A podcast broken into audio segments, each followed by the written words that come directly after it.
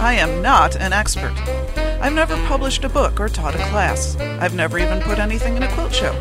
But I love quilting and I love talking about quilting. I make a lot of mistakes, but I like to think that sometimes I learn from them and get just a little bit better. If hearing about someone else's goofs and mess ups makes you feel better about yours, then I've done my job. Join me as we talk about quilting for the rest of us.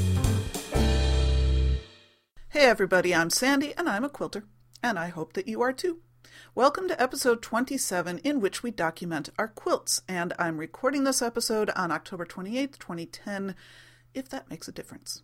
I've got a few announcements to lay on you first, and then a few words of thanks to some folks, and then we're going to get down to business. First of all, you might be able to tell if you've got really clear audio that I'm using a new mic this week. I'm very excited to take this one for a test drive. Technically, I should probably be recording this with a blanket or, in my case, a quilt over my head. And it, well, not just over my head, then you wouldn't be able to hear me, but over my head and my computer to create, you know, that sort of uh, sound booth like atmosphere. But that would just look kind of weird. So I'm not going to do that at this point. We're just going to try working with it as it is. Hopefully, it won't be too echoey. I do have a couple of other actual real live announcements. First of all, this one's a little bit embarrassing, but it's yet another casualty of my computer issues over the last couple of weeks.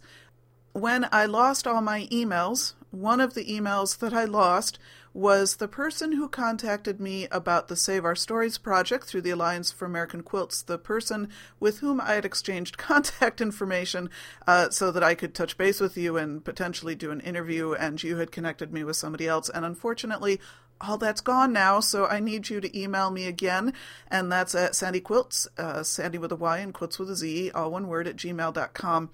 And I know that um, one of it had to do with uh, me being in Houston next week, so I'm hoping you'll hear this episode and I'm hoping you'll be able to give me that contact information before I leave on Wednesday morning. And I'm really embarrassed and I'm really sorry, and I should have saved it in one of my files instead. But be that as it may, hopefully you're listening and you'll be in touch again. Another announcement I have this is not at all embarrassing and actually very exciting. There is a new website uh, soon to be launched. You've probably heard other podcasters talking about it. It's called uh, seamedup.com. Seamed as an S E A M E D U P, all one word, dot com you can actually go to that site now and sign up for their uh, newsletter, essentially, for their notification service, and they'll let you know when it's actually launched, which, according to Bryland's recent podcast episode that I um, was listening to last night, should be soon. And it's um, been reported to be like the new Ravelry for quilters. So we're all looking forward to that. I'm already signed up, so make sure you do as well. I'm also very excited to be able to tell you about a new quilty podcast that's out there called Hip to Be Square. Um, unfortunately, I have not yet been able to listen to the first episode. I'm really hoping to tonight. I'm actually recording my episode early in the evening so that I can spend some time later sewing and catching up on other podcasts. So I'm really looking forward to listening to that one. And you can get it in iTunes. I want to give a thanks. Uh, I'm sorry, I want to give thanks to all of my listeners out there, and um, I have a shout out for a new listener this week, Carolyn. And actually, Carolyn's from my church, so I just have to say, hey, Carolyn, I'm glad you're listening, and um, it just makes me need to be a little more careful now that I actually know somebody personally who's listening to the podcast. I'm going to have to watch what I'm saying. Uh, thanks to everyone who has left reviews on iTunes. There were a couple of new ones up there when I checked this week, so thanks so much for that. All of us podcasters really appreciate it when you leave reviews because it helps other people find us, which is always nice. Um, other than that, not a whole lot in the way of listener comments this week. I'm trying not to take that personally and think that maybe people have stopped speaking to me. Um, hopefully, it's just kind of a lull as people's uh, fall schedules start heating up. But I did have a few comments, and since they were all um, segues into this episode's topic, I am going to share listener comments before the content to the episode because they're all quite relevant, and there are not that many of them, so it shouldn't add a whole lot of time to the episode. And I know a couple of people have expressed some concern about that, so I am being very sensitive to that. In this um, episode, however, I am going for flow and train of thought here, so um, we will do listener comments before the content. Um, I do want to, in that vein, say thanks to Mama P and Lynn for sending your healthy computer thoughts my way.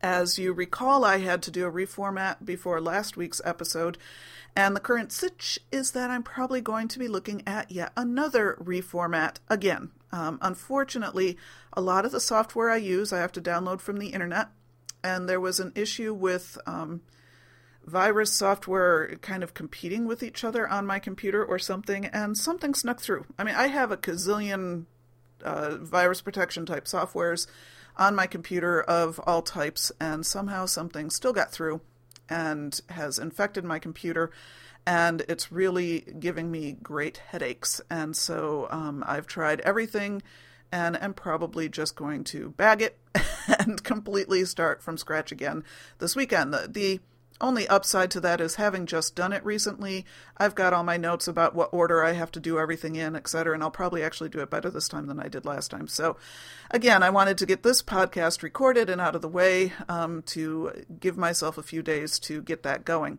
What that does mean is October's newsletter probably not happening in October. Unfortunately, the virus I have has affected my internet access, and all of my newsletter stuff is web based, and so it's been very difficult for me to actually get a newsletter done. So I still have hopes, still planning on working on it this weekend, um, but if you don't get one, you'll know you can blame the virus. Anyway, um, back to other comments. My last episode, comment on episode 26, in which we get ancestral about my family heritage quilts, as I think of them. I got a few comments on that. Maggie said that she has some quilts made by her grandmothers and aunts, if I'm getting the family relationships uh, correct. And she says she is now inspired to document her own quilts. Yay! If I can change even one quilter's heart, I've done my job. Susan said, What amazing historical artifacts you have, and even better that they are family historical artifacts. I agree. Um, and she says, Photographs, place settings, and linens are wonderful hand me downs, but I think that craft hobby art or necessity items are even better. Um, I'm a first quilter, and I hope to have descendants in the future who enjoy the quilts that I've made. Uh, you go, Susan. I, I'm sure that you will have descendants who enjoy your quilts. Uh, Noni said, My goal with quilting, besides keeping everyone warm, is to make something worth passing on to my daughter and grandson. And Noni, I've seen pictures of your quilts. Definitely worth passing on. And Jane said, I'm so lucky to have these family heirlooms, which I heartily concur. Beth Davis, who was nice to me, and not just because I mentioned her in the episode. If you'll recall, Beth Davis is the appraiser that I've worked with. Uh, she says, we may not always be able to put a face or even a name with the quilt maker, but can at least envision who they were and piece together what was happening around them. The quilt maker may not have even realized what a treasure they were making, thinking it was a pretty but needed bed covering, not that over a hundred years later it is a treasure that is still being enjoyed. And Kate said, my maternal grandmother quilted. I'm fortunate enough to have several of her quilts. After this show, I'm now wondering if I should contact my aunts and uncles to see who still has her quilts and if I should try to photograph them. I have one aunt that quilts, and she did a lot with my grandmother. She might be able to date some of them. Maybe you'll cover this question in your next podcast. Should you put labels on family quilts that were made by someone else? And Kate, I hadn't originally thought about that particular question, but since you raised it, it is now in the episode, so you'll hear that later. And by the way, just as a short update to my last episode, um, I had mentioned that I had two or three of these um, pieced quilt tops that just might actually relate to the New Jersey branch of my family. And since posting that episode, I have made contact with, oh, I believe she would be my second cousin, I think. Um, she's my father's cousin. And I had um, emailed her to say, hey, I've got these antique quilts, and, you know, it looks like they might have come from the New Jersey area. Do you happen to know if anybody was a quilter?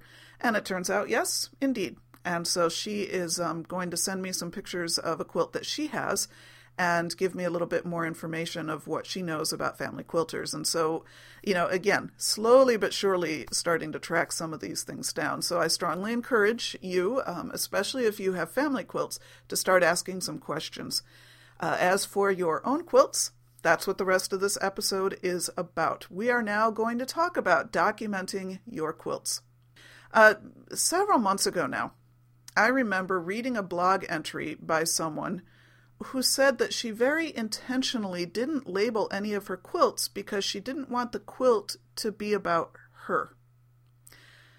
And to tell the truth, I, I, found myself having a pretty strong visceral reaction to that comment. I could understand where she was trying to come from, but I think in essence that does kind of actually make the quilt about her because she's not thinking about future generations. And, you know, I don't label a quilt because I want everybody to know, hey, look at what I made. I label quilts because when my, you know, hopefully they'll survive my children. and if they survive my children, hopefully then they might survive my grandchildren. But in any case, you know, I'm thinking about future generations, and particularly now after my experience with antique quilts and trying to track down who they belong to. Uh, you personally may not feel labeling is important but your children, your grandchildren, your nieces, your nephews, your best friend that you've given it to, their children, you know, whoever this quilt ends up with will care and will want to see that label. And for those of you who have made comments, and, and I know, you know, I shudder to think of what I did to some of my mother's early quilts she gave me before I really knew how hard those are to make you know, maybe it'll just make somebody treat it a little more carefully if your name is staring at them from the back of it. So you might want to think about that as a reason to slap a label on a quilt as well. Um, there are also, uh, just come to think of it off the top of my head, there are labels that I believe are from Fons and Porter that actually have quilt care instructions on them, and you can use those as an additional label on the back of your quilt. And I did actually do that for one quilt of my mother's that I had finished um, for my niece and her husband for their wedding. And I not only put a label on it that identified it as, you know, such and so much of this was made by my mom, so much of this was made by um, my BFF BQF Kate that I commissioned to finish because my mom had hand quilted it and hadn't finished it. Not being a hand quilter, I went running to Kate, who is a tremendous hand quilter. So I um, commissioned her to finish the quilting on it and then I put the binding on it. And so all that information went on the label. Every person who touched that quilt in its making went on the label. And then I put one of those quilt care labels on there as well, um, just for her reference, if she should want it, or his, whoever does the laundry in their house. Um, or in that case, hopefully doesn't do the laundry. um, in any case, that's that's why you label. You don't label for you. You label for um, future reference for future generations. So think about it in that respect. Now, let's talk a little bit more about documentation. I'm not actually going to talk much about how to make labels. Uh, first of all, there are tons of places you can go for that information. And secondly, I'm not particularly good at it myself. I do label things, they're just not the fanciest labels in the world, and I can't guarantee that um, they'll even still be on there in a year. That's something I'm watching, the methods I've been using, um, I'm paying attention to and seeing if I might need to redo them. But in any case, I'm not going to spend a lot of time talking about how to make labels. Just Google labels, look in most quilt reference books, have um, conversations about it. I believe um, a couple of quilt podcasters have recently done episodes on it, so uh, pay attention to that. Um, I'm not one to give advice in that in that respect. The one piece of advice I will give you, and I've said this before, is do it before you quilt the quilt, Sandy. I mean, anybody who's listening. I, I never remember to, and it drives me nuts that I can never remember to. I think I need to put a big sign over my sewing machine that says "Stop label" or something like that. Um, but I'm not actually here to tell you that you should be labeling your quilts. I'm actually suggesting you take it a step or two further and document them in additional ways. And what do I mean by document? Um, document a, documenting a quilt is actually just giving information about the quilt that will be either one, helpful, or two, of interest to future generations. So, why would you document a quilt? Um, first of all, insurance, uh, especially if you've got like what they refer to as heirloom quality quilts, but even you know, any quilt, as I remember Beth saying, fabric is stinking expensive these days. So, you know, even if it's not an heirloom quality quilt, however that might be defined, quilts are not cheap. And if your house should burn down, you probably want to have what you had in it documented in some way. So, you do want to do some documentation just from a, a pure insurance um, perspective. And that's a place where it would also be helpful to get a professional appraisal on quilts that may have more uh, insurance or financial uh, value. But just even your own documentation, your own written notes, um, can be used in that respect. Okay, a second reason to document quilts um, that's uh, somewhat related to the insurance question is inheritance issues. Uh, should you have a lot of quilts that perhaps um, people may be wanting to um, inherit when you are no longer with us, it, it might be helpful to have some appraisals behind them. Again, yes and no for monetary value. Uh, that's not the way I tend to look at quilts, and that's not the way I certainly looked at my family quilts. But again, for insurance purposes, if you've got information about a quilt that somebody else wouldn't know or wouldn't be able to figure out themselves, it helps them in the long run if you've handed that down to them. So, documenting your quilts um, and giving information that could eventually then be useful in appraisal will help them out in the long run as well. But, you know, those two things aside, because we all get a little hinky, I think, when we start talking about monetary value of quilts, uh, let's just look at it from a pure historical standpoint. Again, you know, I said this in the last episode, um, but the thing I really got the most jazzed about my time with Beth was just learning about the history of the quilts themselves as um, objet art, as it were, um, or just uh, cultural artifacts was really fascinating. And having that now in writing, I feel like I've documented a part of history, uh, not only for myself, but for and for future generations in my family, but for the world in general. Uh, this is part of our cultural history, and so anything you can document about your quilts, you are creating a part of history. Think about it that way. You're being important. so, so make sure you document your quilts just from that perspective. And we'll talk a little bit more about what kind of information might go into that type of a documentation as well. Some of that information, again, can be helpful in terms of appraisals. If you can put a year on your quilt and then, you know, 50 years from now somebody's getting an appraisal of that quilt, they've got the year. They already know when it's made. Any sort of information you can give then goes into the appraisal process. So that does also come out in appraisals as well. But just from a point of cultural interest, uh, documenting the history of a quilt really does provide sort of a context for its existence. Which then would also lead into um, the other reason why you would want to document a quilt is just pure family interest. Um, in my case, it wasn't only genealogy, although that was part of it. You know, I was trying to find out who had actually made those quilts. But it was also about having more memories of a loved one. You know, I have quilts from my mother um, mom documented some of her quilts in terms of photos and dates and you know a couple of notes about who they were gifts for if they were intended for someone or if they were a raffle quilt or whatever um, i have some of her photo albums. She didn't document all of them um, but she did document probably a third uh, pretty clearly. But even more than just the the dates and you know who they went to which was helpful information certainly i would really love to know more about the stories behind the quilts. Um, you know, I can look at the dates and kind of know what was going on in our family at the time, but it would be fun for me to be able to read something that my mom wrote about. Oh, I decided to make this quilt because the colors reminded me so much of, you know, the person or whatever. Just little notes like that would have just been extra special for me. Um, and so that's something you might want to think about too is what kind of information you are putting down for your quilts.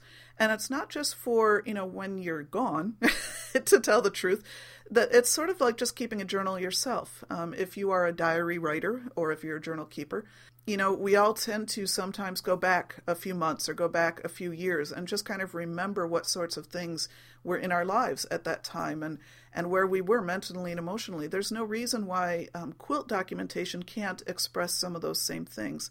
I'm going to be talking a few minutes about my own quilt journaling history, which is spotty at best, but I went through a period where I was really, really good at it. And um, when I pull out that quilt journal and read through, you know, the stories behind the quilts I was making at the time, it, it does, it just transports me back. And I look at that quilt again um, with renewed eyes because I remember now what was going on behind when I made it. So that kind of stuff is really good to document as well.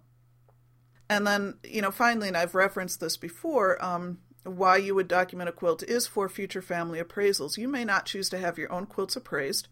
And, you know, there's some quilts that well, not to put too fine a point on it, but there's some quilts that are probably more worth having appraised than others. But in any case, whether or not you choose having your quilts appraised, down the line, one of your descendants might want to, and therefore, the more documentation they have about your quilt, the more accurate an appraisal they can get.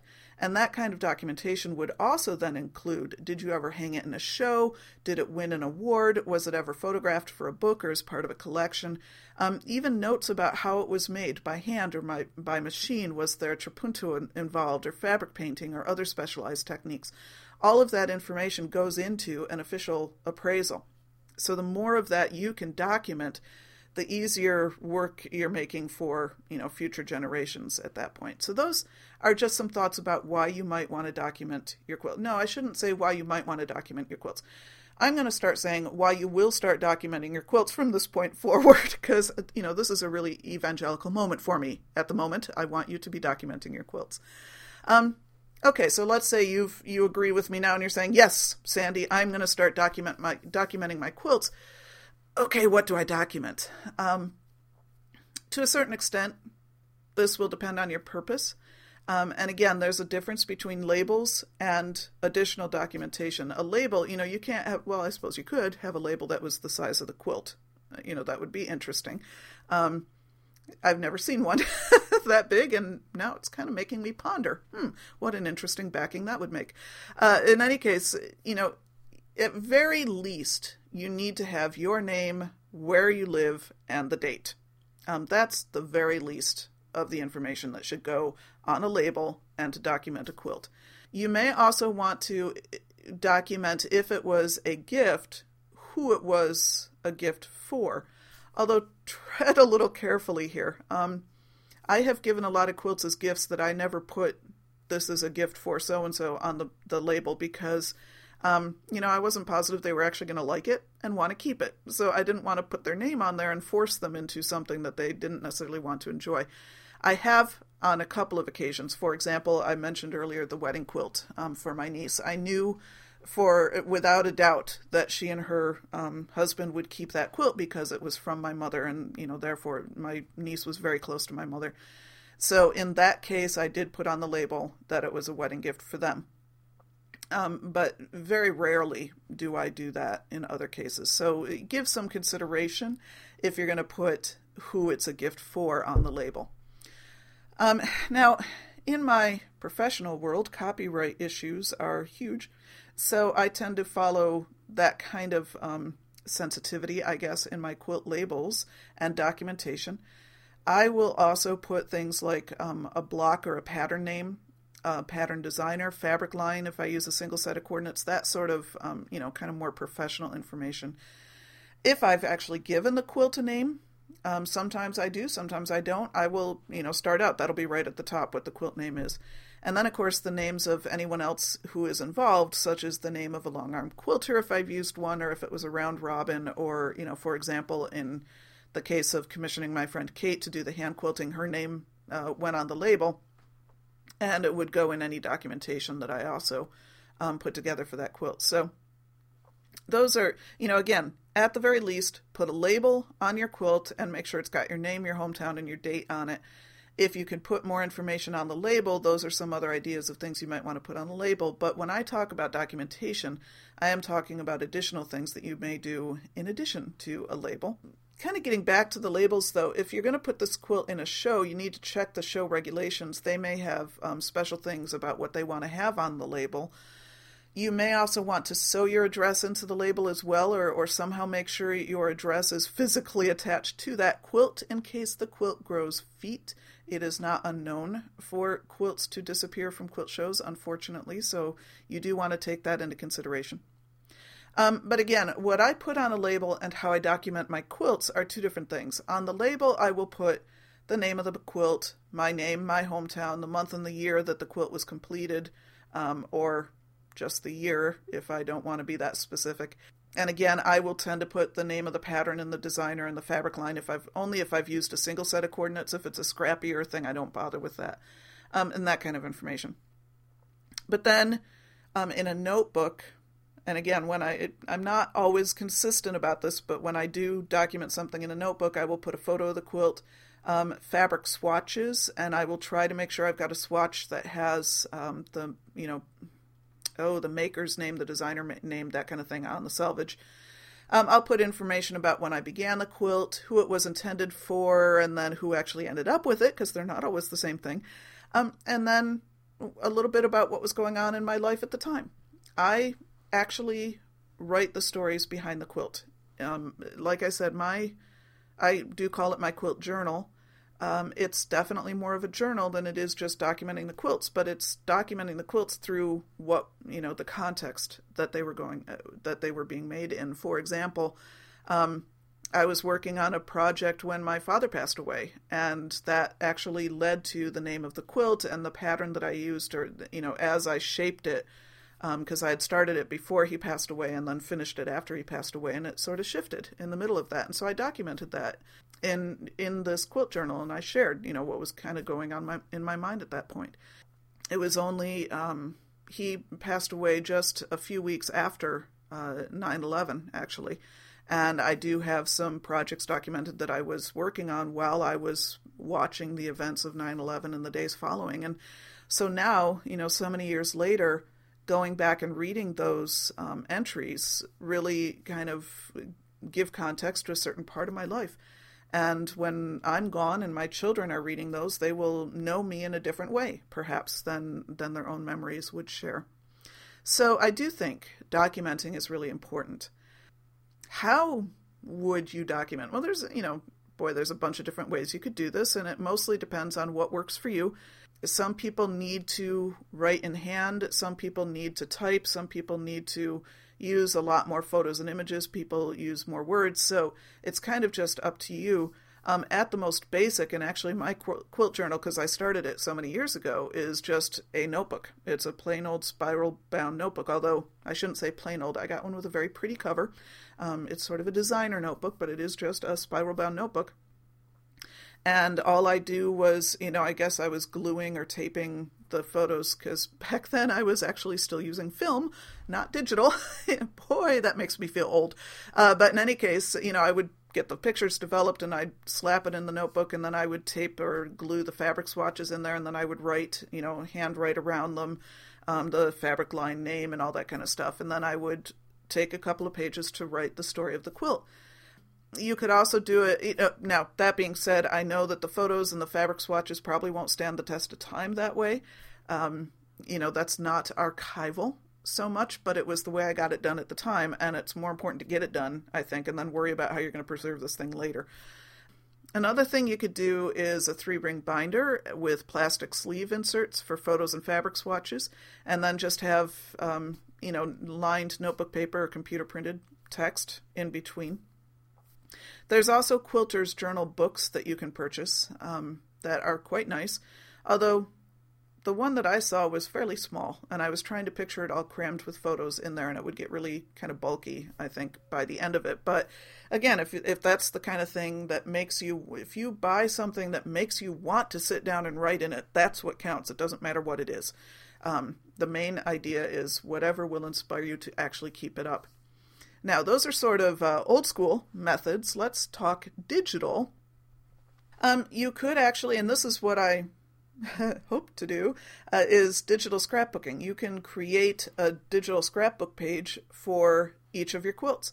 Um, you can put a photo in there. You can then do, you know, a little journal entry on it. You can put information on there, and then the um, digital scrapbook page itself becomes a work of art, uh, depending on how good you are at digital scrapbooking. Some of the digital scrapbooking I've done has been quite pretty, other a little bit more basic. But in any case, the nice thing about that is that you can then turn it into a coffee table book. Uh, you know, you gather enough pages and then you print it off using Snapfish or one of those um, type of things, and then you've got a physical book that you could that'll look quite nice and you can um, use it you know have it out on the coffee table put it on your library shelf or whatever.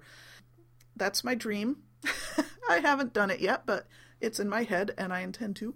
Um, eventually I'll, I'll get there. I enjoy digital scrapbooking. I do that um, when i'm in a dry spell with quilting.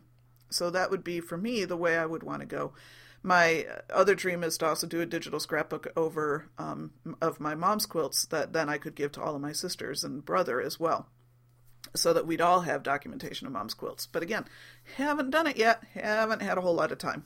Someday.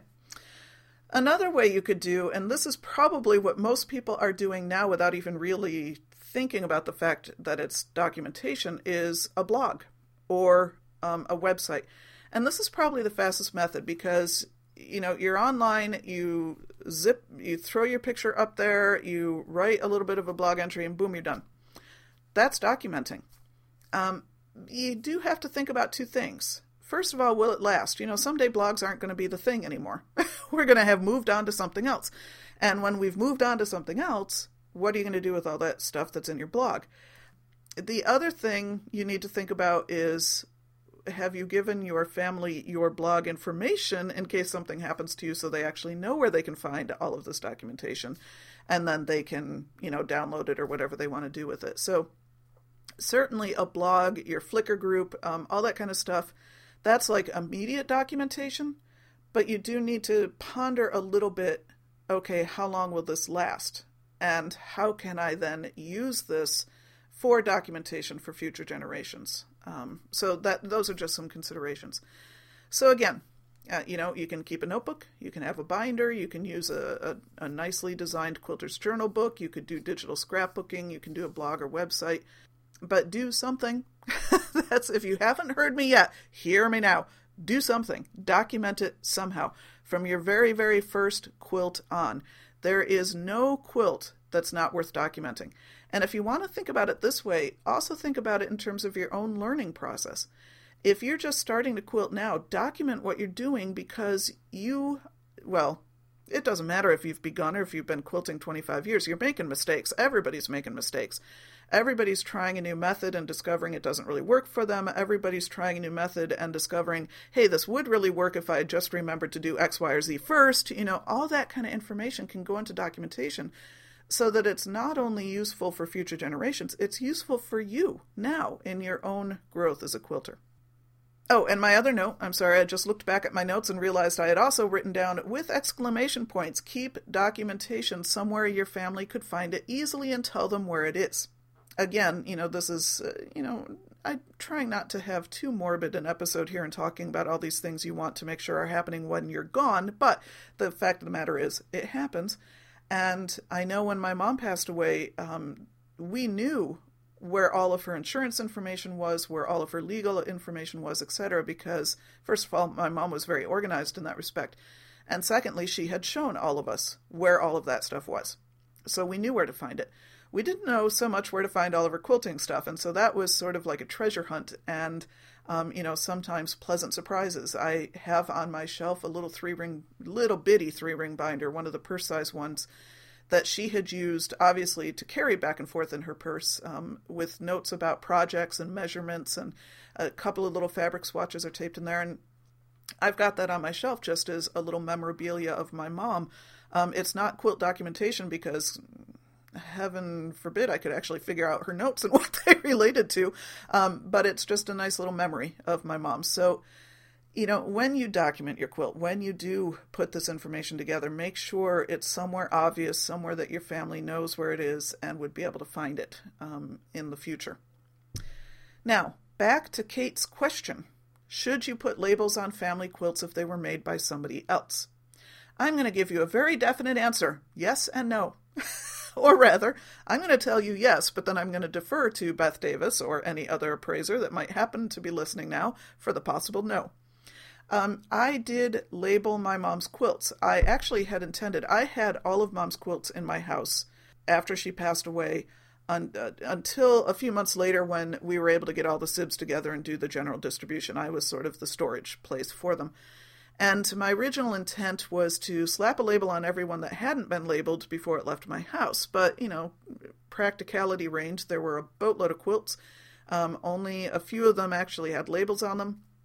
And I just didn't have time to get them all done. However, I did put labels on all the ones I actually worked on. And as I said before, I made sure I put on the label what parts mom had done, what parts I did, what parts I did, etc. So, in that respect, yes, absolutely put labels on family quilts. If you know who they were made by and you can um, preserve that information for future generations, absolutely do. However, antique quilts might be a different matter. And frankly, I don't even know what year is the cutting off point between what's just old and what constitutes antique. So, Beth, I'm going to defer that one to you too. In any case, sometimes you can do things to antique quilts without affecting their monetary value. Other times you really shouldn't touch it. I don't know where labels would fall into that category. Um, so, again, I defer entirely to Beth, any other appraisers who may happen to be listeners. If you want to um, post a comment to the show notes of this episode and answer that question, that would be very helpful. So, that's my episode on documentation. And um, again, I'm not telling you how to make labels, and I'm just saying make them and put them on before you quilt the dang quilt. Um, so, thank you very much for listening to that. And um, if any of you have um, good habits of documentation and want to share with us how you document your quilts and what kind of information you do, and most particularly, how do you use a notebook? Do you use um, a scrapbook of some sort? What kind of methods do you use to document? Uh, we'd love to hear it and send pictures or post them to the Flickr group. I'd love to see if you have a picture of your documentation process. That would be fun to see too. Um, share ideas. It would be very helpful for us to all know what are some really good, effective ways to document quilts. Okay, so don't forget the holiday challenge. If you don't recall the holiday challenge, all you have to do is send me proof of at least three completed holiday products by December. I'm sorry, not products, projects by December 15th at midnight again, this is not a challenge where you're creating anything new just for the challenge. This challenge is based on stuff you had already chosen to do. I'm just motivating you to get it done. So, you finish at least three holiday projects by December 15th at midnight. You can either email me pictures if you need to keep your projects secret. Um, or you can post pictures to your blog and send me the link, or you can post photos to the Flickr group for Quilting for the Rest of Us. And everyone who has sent their proof by midnight on December 15th will get their name entered in a drawing for a prize because it's all about the season of giving. Lynn is the current Energizer Bunny on this project. I talked about her um, the last episode, and yes, folks, she's gotten even more projects done this week. Um, so, who is going to try to take her down? All right, so it's not a race, but Yemeni, she is setting the bar high. So, some of y'all got to start you know, getting on the stick and getting your projects done. Now, I am saying that with very little credibility because actually this year I have no intent of making any uh, quilted holiday projects this particular year. So my job is just to motivate and inspire and challenge and urge you forward and then send you a prize when you do. So I think that's it. Um, next week, ooh, next week is Houston. I leave town Wednesday morning, so I might try to throw out a podcast before I get out of town, but doubtful. What I will probably be doing is tweeting while I'm in Houston. So if you're not already following me on Twitter, um, do so. It's just Sandy Quiltz, Sandy with a Y, Quilts with a Z. And if I can actually manage to um, do some podcasting while I'm there, because I'll have whatever. Well, I might not bring my laptop. I don't know. Let me not make any promises. Um, but I will try to be in communication some way. Uh, but if you are going to be in Houston, email me and we'll try to figure out a way that we can actually meet. Um, again, I don't get there until Wednesday and then I leave Sunday. So I'm really only there Wednesday night, Thursday, Friday, and Saturday. But I would love to meet up with some folks, meet some listeners, and um, we just have to figure out how to do that with the thousands and thousands and thousands of other people who will be there as well. Um, I think that's it for this week. Don't forget that you can post your comments about this episode or anything else at www.quiltingfortherestofus.com, and you can um, also respond to the uh, question you know you're a quilter when dot dot dot and fill in the blank. You can also post information about your favorite quilt shops all on that same page. You can follow me on twitter which i already mentioned sandy quiltz sandy with a y quilts with a z. Email me at sandyquiltz at gmail.com spelled the same way. And follow my quilting blog uh, which you are, can also find the link to and sign up for the newsletter um, also linked at www.quiltingfortherestofus.com. So thanks so much for listening, and until next time, go get your quilty on. Quilting for the Rest of Us is dedicated to Shirley. Love you, Mom.